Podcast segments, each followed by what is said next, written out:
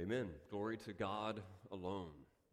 And even now, even though we were singing about the glory of God alone, we continue that as we look to His Word and find out more of His excellencies, His excellent ways for us. So take your Bibles, please, and turn with me to Philippians chapter 1. And we're going to look today at verses 27 to 30. Philippians chapter 1, verses 27 to 30. For the sake of context, you'll remember that in recent weeks we've been listening intently to Paul's testimony of Christ being all, Christ being everything, by life or by death. And here in these verses, it's going to turn from Paul's testimony to the Philippians' expectation, from his role in living for Christ to their role, and we can hear it well in these few verses. Only let your manner of life be worthy of the gospel of Christ, so that whether I come and see you or am absent, I may hear of you that you are standing firm in one spirit with one mind, striving side by side for the faith of the gospel, and not frightened in anything by your opponents. This is a clear sign to them of their destruction, but of your salvation, and that from God. For it has been granted to you that for the sake of Christ, you should not only believe in him, but also suffer for his sake engaged in the same conflict that you saw I had and now hear that I still have. The year was 1934. The place was a little missions outpost in eastern China. The people were none other than the young missionaries, John and Betty Stam, along with their three month old daughter, Helen. Recently, a civil war had erupted nearby, and the communist or the Red Army forces were fighting with the government forces. And this meant bad news for missionaries who were preaching the gospel of Jesus Christ, as is still true today. The communists perceived Christianity as American, as an outside influence, as a threat to their political rule. And so the Stams, as soon as they caught word of communist militants coming from the north, John made arrangements for the protection of his family. But it was too late. Gunshots ricocheted through the town, and in the matter of mere minutes, uh, this militia was at the front door of the missions compound. Begging for uh, these soldiers to preserve the, the, the life of his wife and child, uh, John would immediately be bound before them, taken into custody, thrown into prison, and just a few hours later, his wife of a little over a year and his three month old daughter would be thrown into the same prison cell with him. The Stams knew that things were bad. They were real bad. As evidenced by the fact that one of the militants was complaining uh, that the baby was crying too much and said, We're just going to kill her. One of the other soldiers actually in the compound said, No, no, don't do that. Like, it's just a baby. And he said, Okay, well, you can die in her place then. And they immediately took him out to the middle of the compound and macheted him to death. It was at that point that John realized that he only had a few days to hours to live on this earth. And so he did his best to scramble off a note to the China Inland Mission to let them know what these militants actually wanted, which was, in essence, 20,000 American dollars to release them. But the letter never made it. And so the next day, the Stams, along with their three month old daughter, would be marched 12 miles south to a small city, and they would spend the night at the abandoned house of a peasant there. It was a rather large house, but as soon as he heard about what was going on, he hit the road. And it was at this moment that the, the Stams would have their last precious moments on this earth with their daughter. uh, Betty would hug her for the last time, feed her for the last time, and then hide her in a sleeping bag along with a note somewhere in the house. The next morning, John and Betty, without daughter in tow, would be marched to the center of the city square in this small town, and then John would be forced onto his knees, bound and naked before an entire crowd, and saying a brief and simple prayer to God. The sword would slice through the air that would separate his head from his body.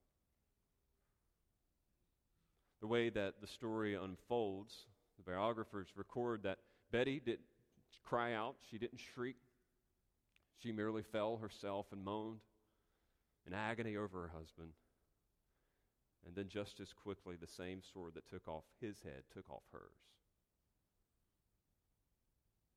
A couple days later, some peasants in that village would hear the cries in that abandoned house of that little child.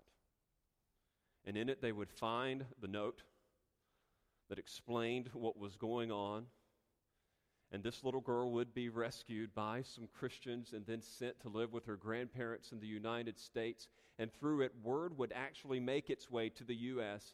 of the martyrdom of John and Betty Stam.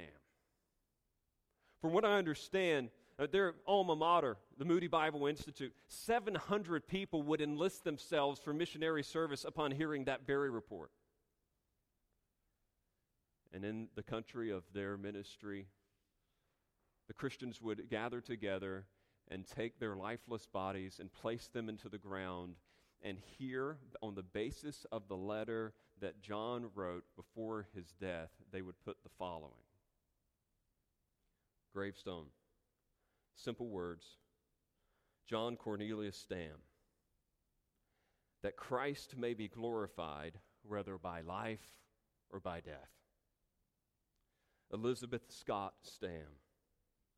For me to live is Christ, and to die is gain.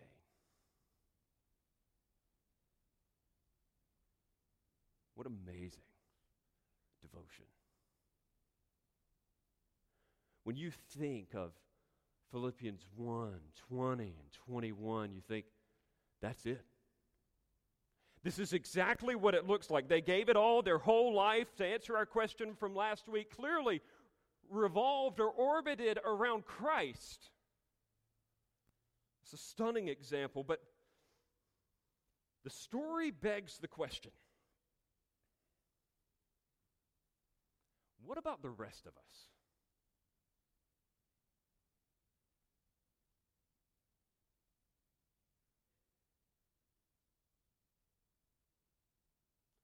True tales of missionary heroes like John and Betty Stam or John Paton or William Carey or Adoniram Judson or J. Hudson Taylor, they infuse us with wonder and admiration of those who so dearly love their Lord, but they oftentimes leave us wondering what about the rest of us? What does allegiance to the Lord Jesus Christ look like for everybody else? See, the truth is that some of you in this room this morning live in perpetual guilt that you will never, quote unquote, go. By nature of the fact that you still live in the same country or you speak the same language, many are concerned that they have somehow been unfaithful to the gospel of Christ. You ever feel that way? Others, others hear accounts such as these and um, they just kind of settle into a hardened complacency.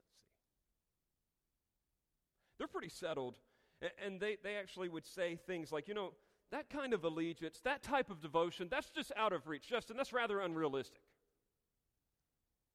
They've convinced themselves that passionate devotion to Christ and the gospel is the stuff of pastors or missionaries. And maybe they say, well, the advance of the gospel, that's not my problem. But, and I've heard this before, if the Lord leads, I'll get more involved.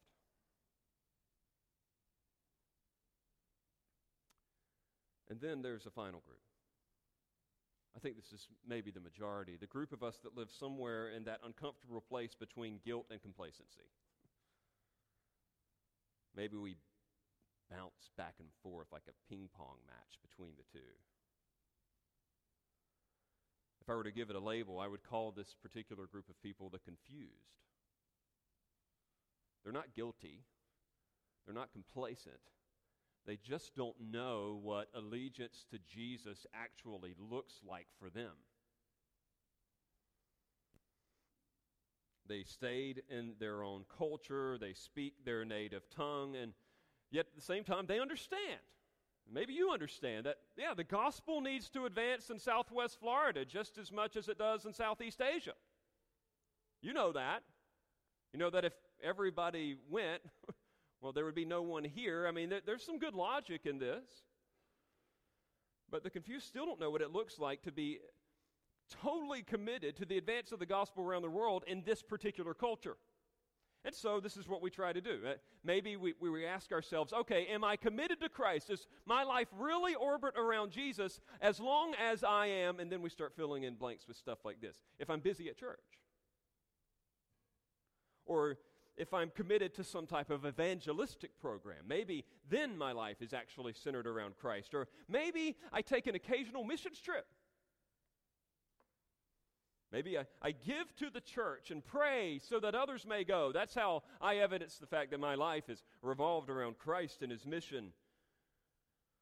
But even when those boxes are checked, the confused often wonder Am I really all in? Is there something else that I need to do? And in light of these prominent postures toward the church's mission guilt, complacency, confusion we need clarity.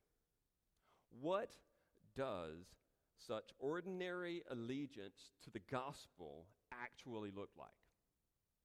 We know what extraordinary allegiance to the gospel looks like, but what does ordinary allegiance to the gospel look like? I think that the unsettledness that we feel in some ways represents the saints in Philippi. The way that we feel is the way that they could have felt. Could you imagine what it would have been like to receive a personal letter from your fearless missionary founder and friend, Paul, who writes them from prison, calling them, listen to this, partners in the gospel?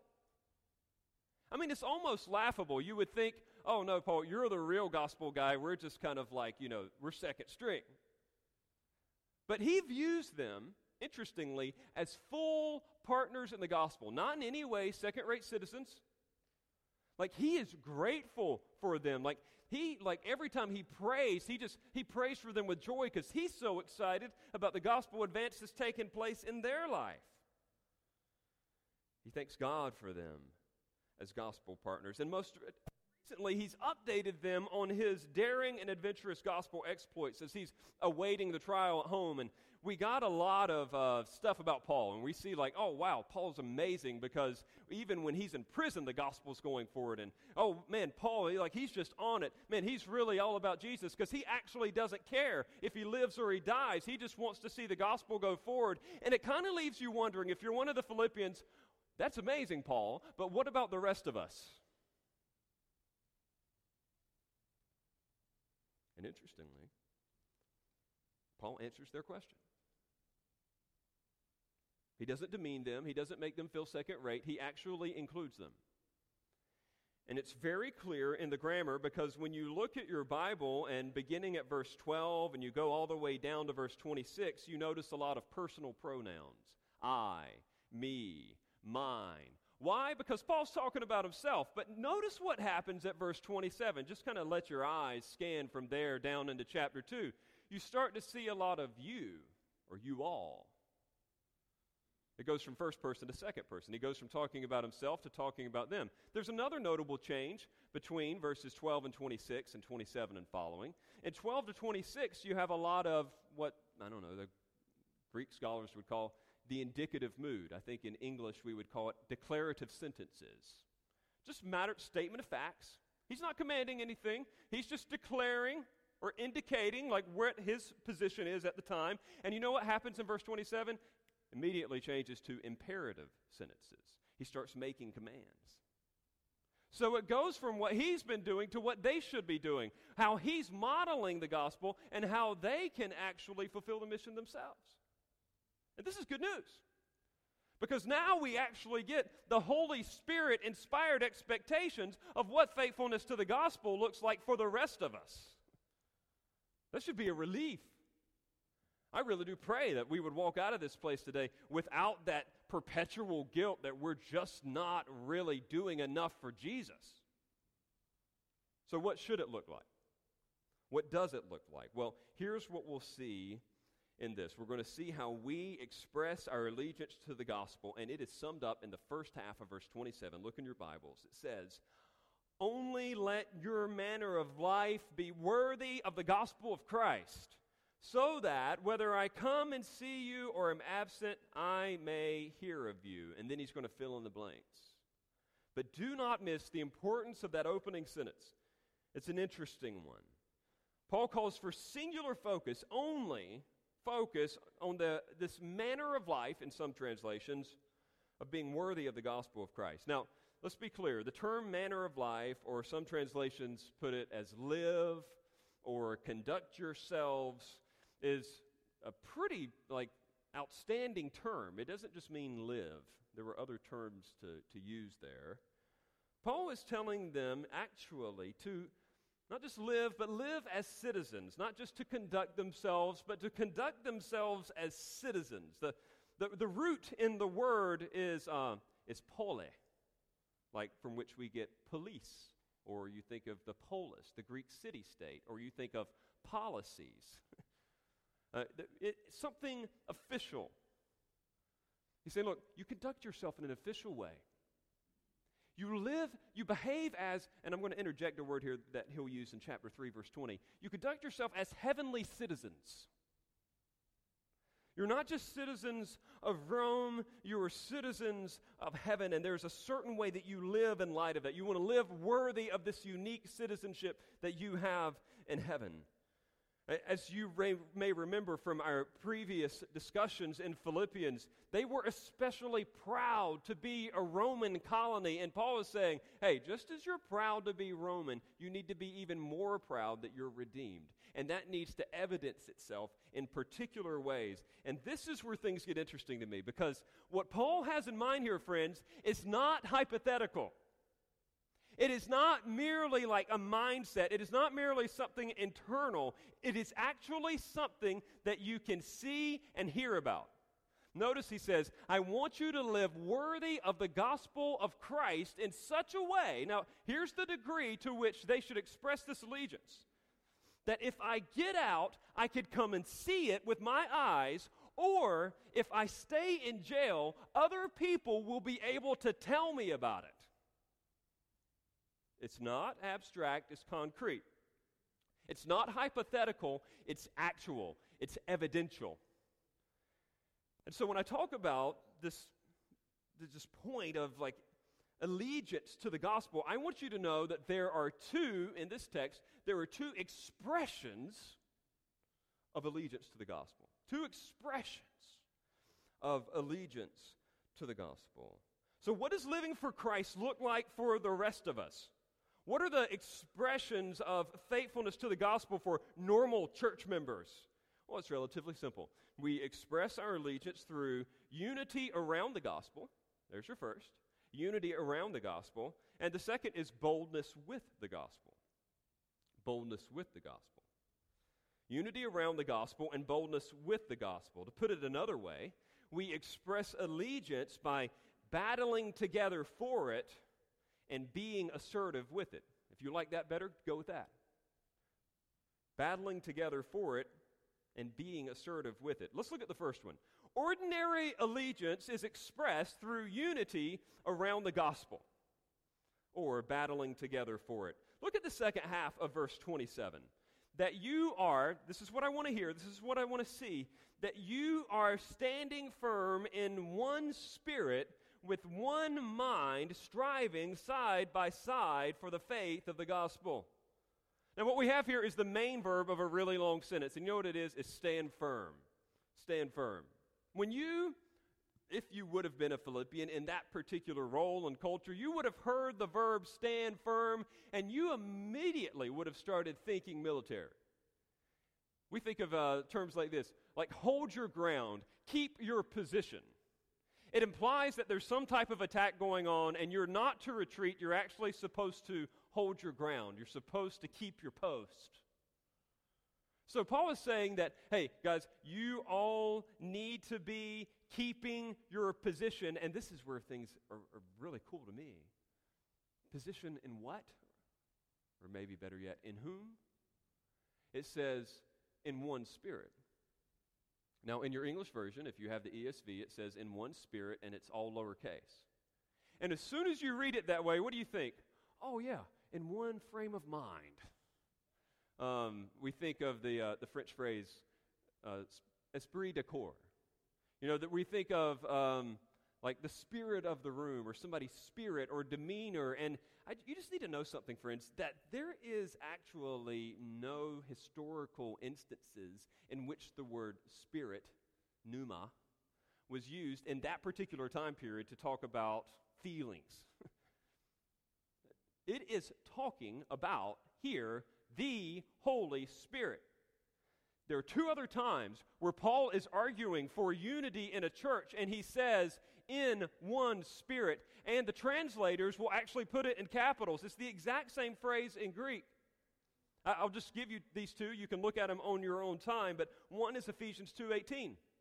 Paul's talking about this division between the Jews and the Gentiles, and he's saying you've been placed in one spirit, talking about the Holy Spirit that gives you unity. And then the other is in 1 Corinthians chapter 12, verse 13, where they weren't getting along with one another because of their spiritual gifts. And he says, You better get along because you exist in one spirit, the Holy Spirit. It's the same phrase. So, what he's doing here is he's saying, All right, you're going to make this stand. You're going to withstand the onslaught, but here's what's going to happen. You're doing it in the Holy Spirit. He's giving them their source of strength He's reminding them of their unity together. He says, You all, you need to keep standing firm in the one Holy Spirit. But notice, it's not just defense, like keep your position. He, he goes on the offense. He ratchets up the intensity of this, and he says, holding your ground together in the Holy Spirit, and adds this phrase, with one mind, striving side by side for the faith of the gospel. He's not just about losing ground, but they are supposed to be offensively battling together in the same frame of mind as one person for the faith, which is the gospel. Battling for the faith together. Again, we've got warfare language. I mean, like, it alluded to like bands of straggling soldiers and warriors uniting together and coordinating an attack against an enemy. It's going on the offensive. And he's saying, You guys do this together. And so this provokes a couple questions, at least for me. Hang with me. Here's the question number one for me is okay, attack, really? Uh, what does this look like? what does it look like to go on the attack together for the sake of the gospel? And then, secondly, what exactly are we fighting for? How do we know if we've won? Well, let me answer those in turn. Number one, what does it look like to go on the attack? Well, I think we should maintain the militaristic terminology. Don't emasculate the word. It is indeed a battle that we partake in together. Uh, the, the, word there, uh, striving together, is sun athleo. Do you recognize the term athleo, from which we get athletics? Uh, you're thinking of a competition. You think of something that requires physical exertion. He says, Look, you're going to exert yourselves physically together. But this is not only, friends, a, an athletic metaphor, but this was the very term that was used to describe a gladiator battling together with others in an arena. I mean, it is graphic, and you need to uh, just kind of get some history. So, the gladiatorial era began around 2 300 BC, and it ended up peaking uh, a couple hundred years after Jesus. I mean, it is on the upswing. It is at its peak at about this point, and there is no doubt in my mind that Paul intends to convey to them something that required not only battle, but listen to this battle together. Battle together. I'm glad we're teaching the conscience class right now because I'm going to reference a movie. And you're going to have to be okay with it. so, in um, Ridley Scott's multi Oscar award winning historical drama, Gladiator, there's this fascinating scene where Maximus is about to face his second battle. And he and the other gladiators are suited up and they're about to step into the arena. And at that point, like once they're standing before the emperor, all the guys actually pledge allegiance to Caesar, and Maximus just stands there. He doesn't even acknowledge uh, the emperor. But it goes overlooked. And these men are preparing for the torrential horde of specialists that are going to fill into this arena. And just basically, the way it's supposed to fall out is that every one of them are supposed to die. And so Maximus stands there and he yells out to the guys, Have any of you ever been in the army? And you hear a few muffled yeses. And he says, All right, well, you know what we have to do. We must stay together. And so the gates open, the charioteers work themselves out, they begin to circle this group, and some of these guys, foolishly, having obviously never been in the army, knowing the importance of being together, decide to actually move away from the group, and they're immediately picked off.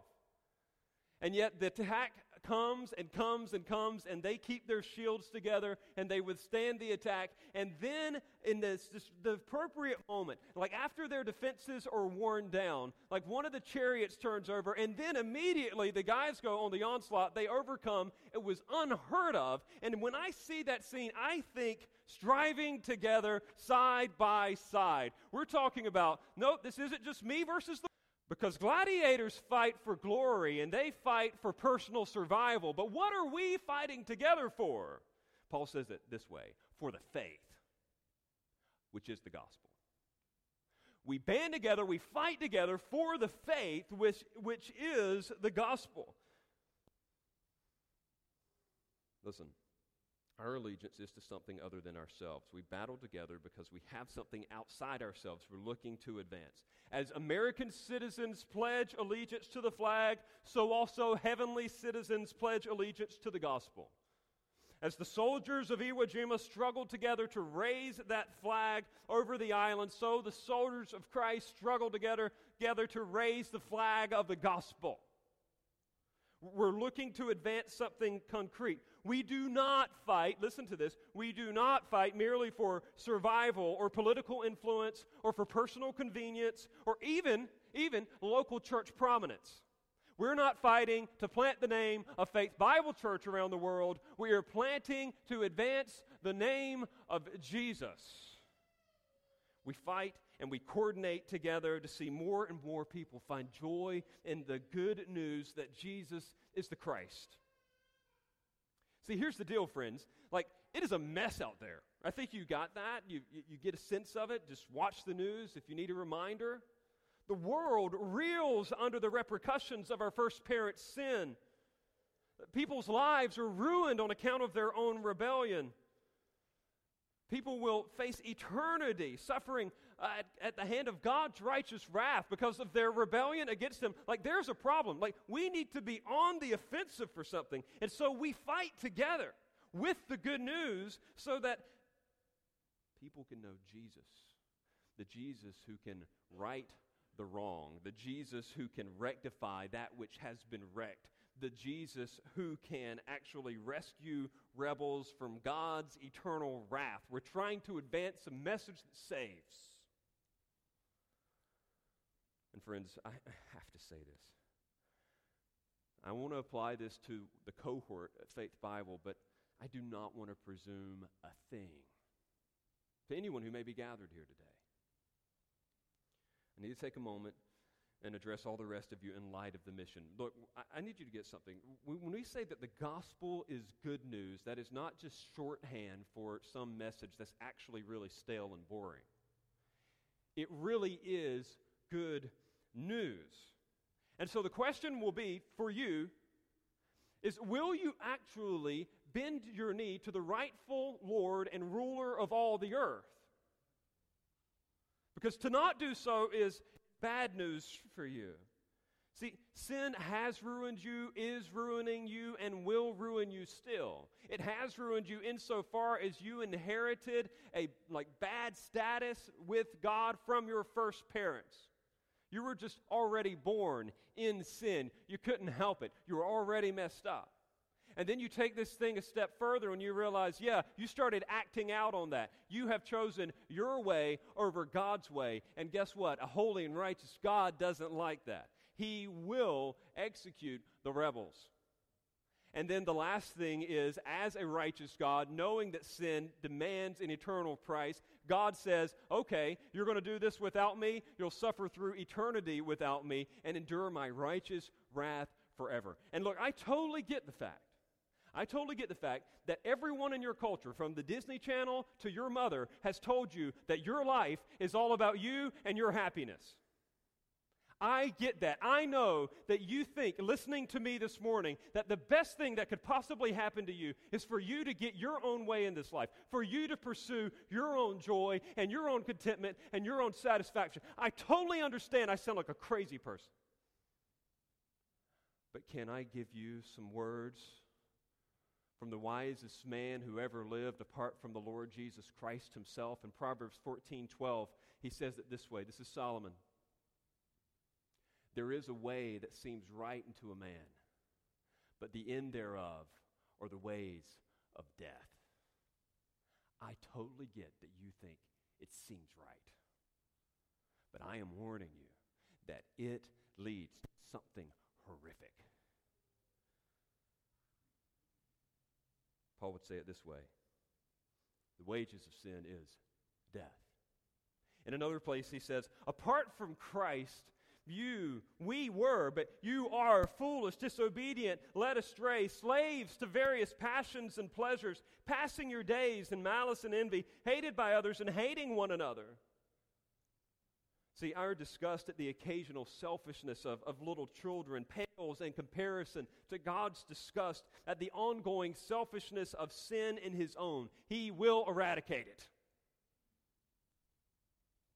And yet, here's the good news the good news is that Jesus came to rescue you from yourself. he came to rescue you from that tendency that you have to run things your own way and contrary to God and who He is.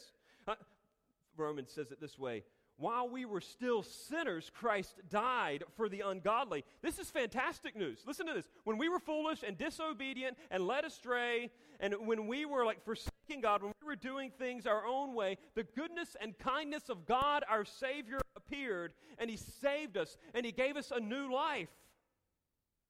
Like while we were in that rebellion against him, that's when he provided the rescue. This is amazing news. This, friends, is what we're fighting for. And if you're here today and you have yet to actually place yourself under the, the rule and the authority of Jesus as Lord and Savior, I pray that you would do that today. This is awesome. This is amazing.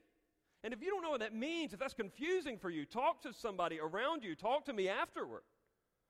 But Faith Bible family, can I talk to you for a second? Having just rehearsed that, what I just did in the last four minutes is in some way, shape, or form what we're all fighting for. That is actually the, what we're trying to express and propagate and make known all around us. And it's such a big thing that we actually have to do it together, Paul says striving not personally, but side by side for the faith of the gospel. It is huge. How are we doing here? Let, let me make this personal. And by the way, I fully realize I'm going to run out of time about halfway through this, so I'm just going to, so it'll be like baloney. I'm going to chop this thing off in the middle if I have to, and we could pick it up next week. So don't be nervous that I'm still on point one. But I want to ask you a real question here, and I'm talking to the faith family at the moment. What was the last thing? And uh, look, this isn't a setup. You can answer this honestly in your heart. I'm not trying to make you feel guilty. What was the last thing that you fought together for? What was the last battle that you waged that was so big that you needed to enlist other people or join other people? I'm not asking about a personal struggle that you went through or a personal battle. I'm talking about something that was so big you thought, man, I better get on board with some other people. We need to fight this thing. I want you to think about it. I, I would assume that this being an election year, that some of you have worked together in some kind of political battle. You know what that's like, right? Um, maybe you deem yourself a Republican or a Democrat or a Libertarian. And so you've battled on behalf of your party. How'd you do that? Well, you did it via online debate, right? You engaged others on thoughts and ideas online. Uh, maybe you did it by uh, going door to door, encouraging people to vote. Uh, maybe you did it by placing a sign out in your front yard or a bumper sticker on your car. You just thought, hey, I want to, I'm part of this movement. I want you to be aware of the fact that I support so and so. Maybe you actually did it by giving money to help a cause. Uh, these are, this is just an example. I'm not criticizing it. I'm saying this is an example of what I would call a joint side by side effort to advance something. It was so big, you realized it wasn't a solo battle. You had to either join other people or get other people to join you. Other side by side battles could include um, your HOA. Maybe something was going down in your neighborhood. You didn't want it to happen, so some people banded together to show up to a meeting. Maybe it was something that happened in the school that your kids go to. Other people, again, recruiting, involved, you were working together. Maybe it was something in your workplace. But the point is that there are often times in our lives where we enter into mutual discussion and collaborative effort and shared objective with other people. We battle side by side. We, we fight together for something. And this is not a bad thing. But here's my question for you. In light of the fact that we do have this tendency to band together and fight for things that we think are important, things that are bigger than us, I have to ask as a citizen, as a citizen of heaven, as a soldier of the cross, as a subject of King Jesus, as one who has pledged allegiance to the gospel, initially in baptism and ongoingly through the Lord's Supper, to what degree are you involved in the Holy Spirit enabled battle for the faith, the gospel? I'll even give you some options. I'm going to give you, I'm going to make this easy for you. I'll give you three categories. I just want you to give yourself one. Maybe this is good fodder for discussion with another member or something you can do in your small group. Where do you place yourself here? Here's what I think the options would be. Some of you would say, I'm always battling together for the defense and advance of the gospel. Some of you would say, sometimes battling together for the defense and advance of the gospel. And some of you would say, not, never really advancing or battling together for the defense and advance of the gospel. Always, sometimes, never. Which one do you fall in? You know, I actually think there are a group of people who always are doing this. Like you, you, you, you're listening to what I'm saying right now, and your conscience isn't pricked one bit. And I think that's amazing. I think many of you should actually feel this way. I know always doesn't always mean always. I just mean virtually always. Like it's just something that you regularly do. It's just kind of part of your life. You're, you're just in the battle. And I see it. I, see it. I love it. I, as a pastor, I'm so encouraged right now. These are, these are my favorite days being at Faith Bible Church. Four and a half years, I've never been happier because of this kind of stuff. I hear of collaborative evangelism happening with family members and friends and acquaintances with whom you're sharing the gospel. I hear the stories all the time. I've heard 10 in the last two weeks of somebody else who's meeting with somebody else to share the gospel and somebody else is helping them. It's happening. It happens when we pray together for shared opportunities for the gospel, whether it be at a members' meeting or you'll even see, you saw it in the um, member email this week. A few of us are getting together on Wednesday nights at 6 o'clock in room 202 to pray for evangelism and missions. That's a collaborative effort. We're doing that together. Or when you get together and do that in your small groups. It happens when people are asking questions about how to better defend the gospel, right? Like that's part of why we go to seminars. We're not just doing that because we don't have anything better to do, but we're trying to be equipped so that we can like have what we need. So we're going to rely on other people to help us in the battle. And then it happens obviously as resources are given to advance the gospel. Friends, that's what our budget is. It's our it's our mission strategy like on paper and numbers behind it. Like, that's what we give to. And when you're doing that, you're enabling gospel ministry, and it's amazing. And there's one more area that is services provided for others who are advancing the gospel in our church. Some of you may not be the most outgoing or extroverted, but here's what you're willing to do You're willing to actually put yourselves in positions where you want to set up other people for success in evangelism. And so you watch the kids in the nursery. Uh, you teach other children that you are actually comfortable with. Uh, you do things like to this building, for example, that will set up other gospel opportunities, taking care of it, uh, moving things within it. Like some of you actually have this awareness, like, yeah, I'm actually trying to do this together for the gospel. It's always. And to you, I say, this is no like no guilt. This totally like, yes, thank God for that. It really is a category. It's, it's not the impossible dream. Some of you can actually be in that category. I am grateful for you. But there is another category, and that is the sometimes. The sometimes. And to the sometimes, I would ask you to actually enter into battles that really matter. We already know we battle for a ton of other stuff. You know how to do co battling. I'm just asking that you join in on the battle that really matters. But here's the deal I don't think that many of you know actually where you fit or how to do that. You're like, oh man, I want to get engaged in this, but I don't have a clue. I know you mean well, but you feel ineffective. And so this is what I'd recommend to you. And I don't have time to go over the whole thing, but let me just go ahead and commend something to you.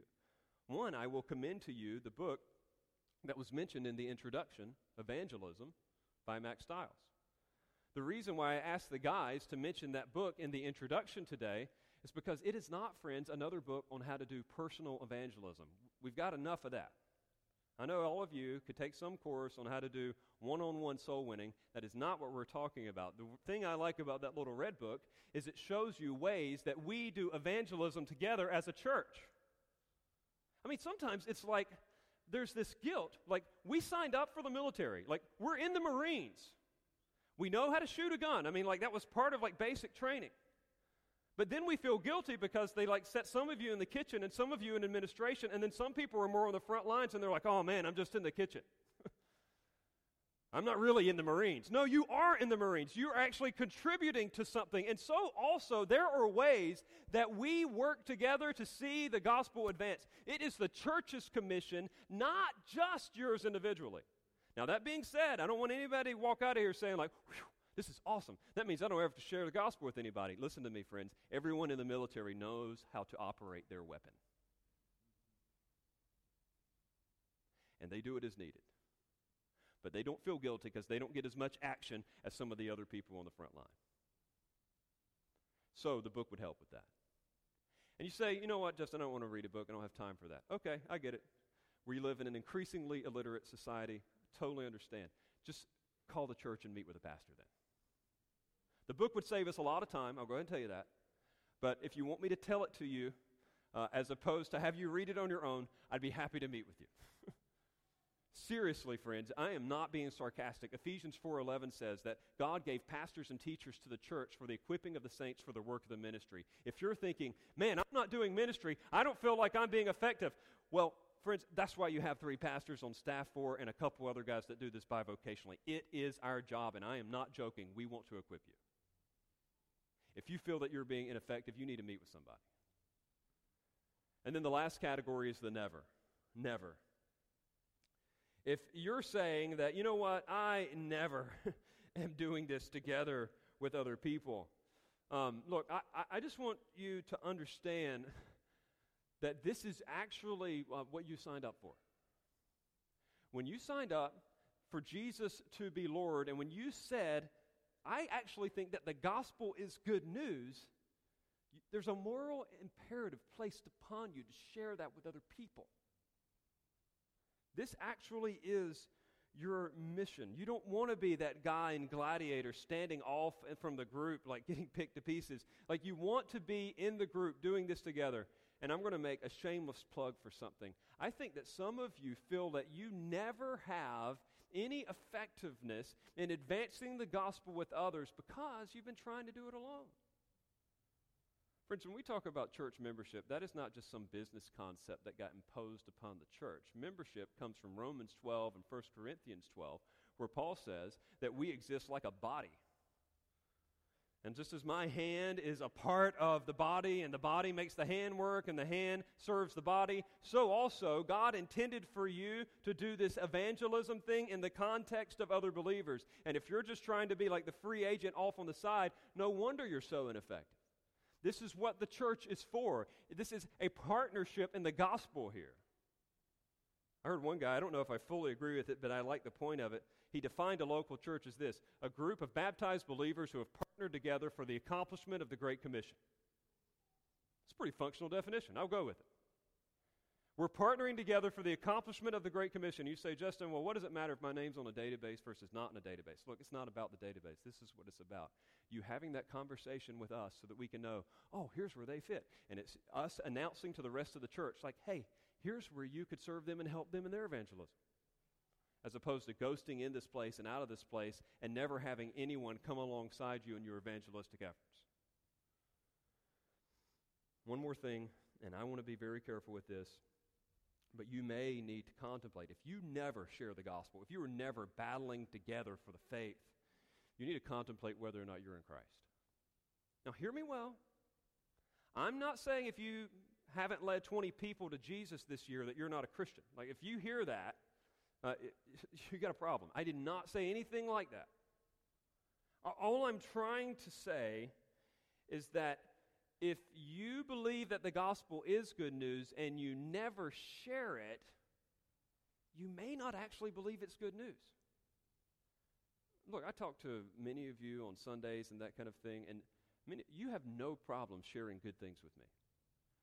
You tell me when you find a good auto mechanic. You tell me when you eat at a good restaurant.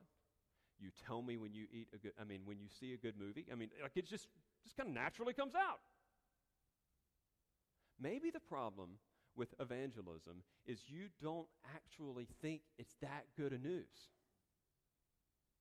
And look, this isn't a setup. I'm not trying to set you up. Like, maybe your heart is still cold. Your eyes are still blind. Your ears are still deaf. Like you don't actually see Jesus as something sweet and beautiful and worthy of sharing. Now, if that's the case, friends, like you need to consider your heart.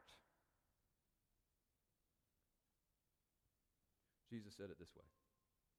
And calling the crowd to him, Mark chapter 8, with his disciples, he said to them, If anyone would come after me, let him deny himself and take up his cross and follow me. For whoever would save his life will lose it. But whoever loses his life for my sake and the gospel's will save it. Notice that. Have you ever noticed that before? Jesus is saying, hey, it isn't just some like allegiance to me, it's allegiance to me and what? The gospel. How do we know that we're committed to Jesus? Because that message of his death, burial, and resurrection is something that we're committed to.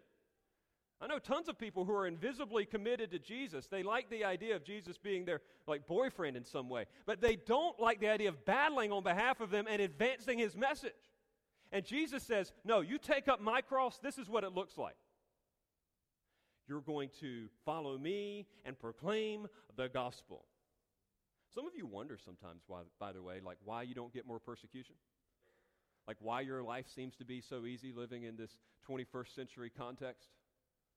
Because you have this allegiance to Jesus personally, but not in proclamation. Look, nobody's offended by your private relationship with Jesus. They don't give one rip that you open your Bible in the morning and that you pray and that you have a devotional time. But start telling them, just start telling them that Jesus is the ruler and the rescuer. And that they are not in charge of their lives, but Jesus is actually supposed to be in charge of their life and you're going to start having some problems on your hands, friends. It's not just an invisible commitment to Jesus as a person, but it is an active commitment to the advance of the gospel proclamation. And so, do you, do you even see it as good news? Now, don't worry, we're going to talk about in the second half of this baloney, the second half of this thing that I'm obviously not going to cover today, how boldness works. How boldness works. Because I get that some of you are hearing this and you're thinking, like, Justin, what are you asking me to be like a kamikaze for Christ? you know, am I just that like weird, awkward person that like, you know, can't even like eat at a restaurant without giving away a gospel tract? No, nope, not what I'm saying. We'll do some clarity next week.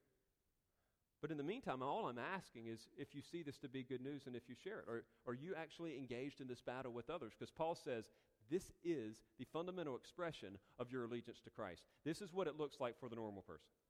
No, you don't have to go to East China and get your head decapitated for Christ. That may happen. But like normal people, or at least consistently and regularly engaging in the gospel with other people for the glory of Christ. That's the way that it works. And so this text is teaching us the ordinary way to express allegiance to the gospel is through unity around the gospel or battling together for it. You know, when it comes down to it, ordinary gospel allegiance looks like us just embracing our identity as a soldier of the cross. There's a different mindset. There's a different mindset between peacetime and wartime. It's evidenced. I first read this in a book by John Piper, and the difference between uh, the Queen Mary that actually sits off the coast of uh, Los Angeles, between Los Angeles and San Diego, and right now, if you were to go to that ship, if they would let you on for coronavirus, so whenever that goes away, but if you were to go to see the Queen Mary, uh, what you'll notice is that, that half of it is presented as this luxurious, um, just, I mean, beautiful, well decorated cruise ship. The other half is what happened to it during World War II. The Queen Mary, this is one of the same ships that was birthed from the company that actually created the Titanic. I mean, it was the epitome of luxury. And what you see when you go on that ship is the difference between peacetime and wartime. All Paul is trying to remind us, friends, is that if you're truly going to express allegiance to Christ, it's going to look more like wartime than peacetime. You will see yourself and act as if you are indeed a soldier of the cross.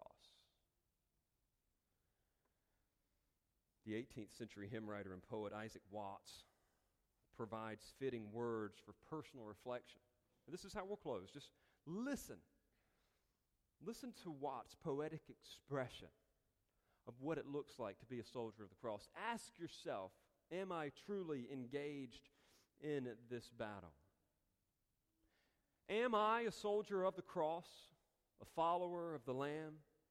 And shall I fear to own his cause?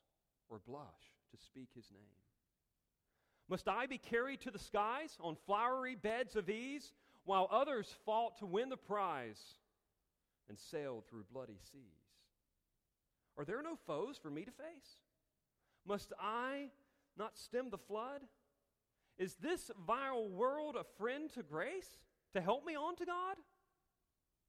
Sure, I must fight if I would reign.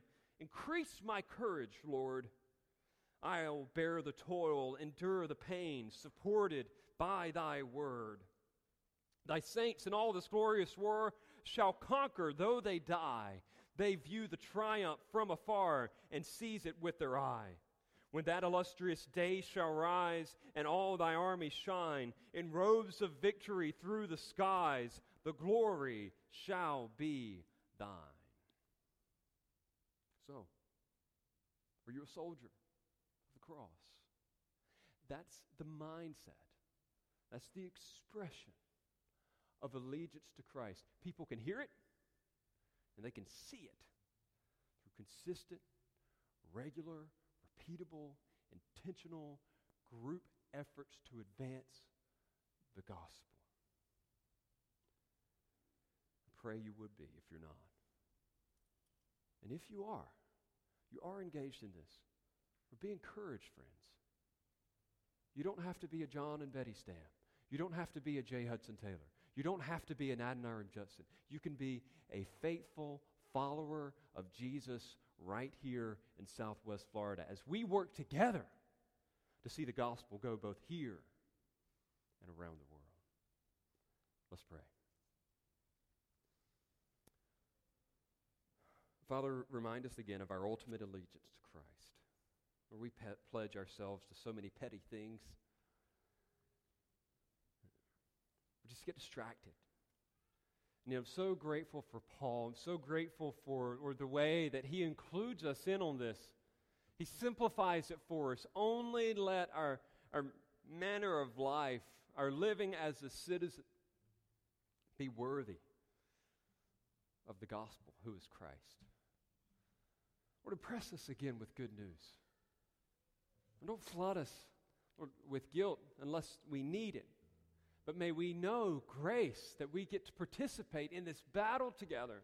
Or may we walk out of this place today, Lord, excited about the opportunity that we have as a church to do this together.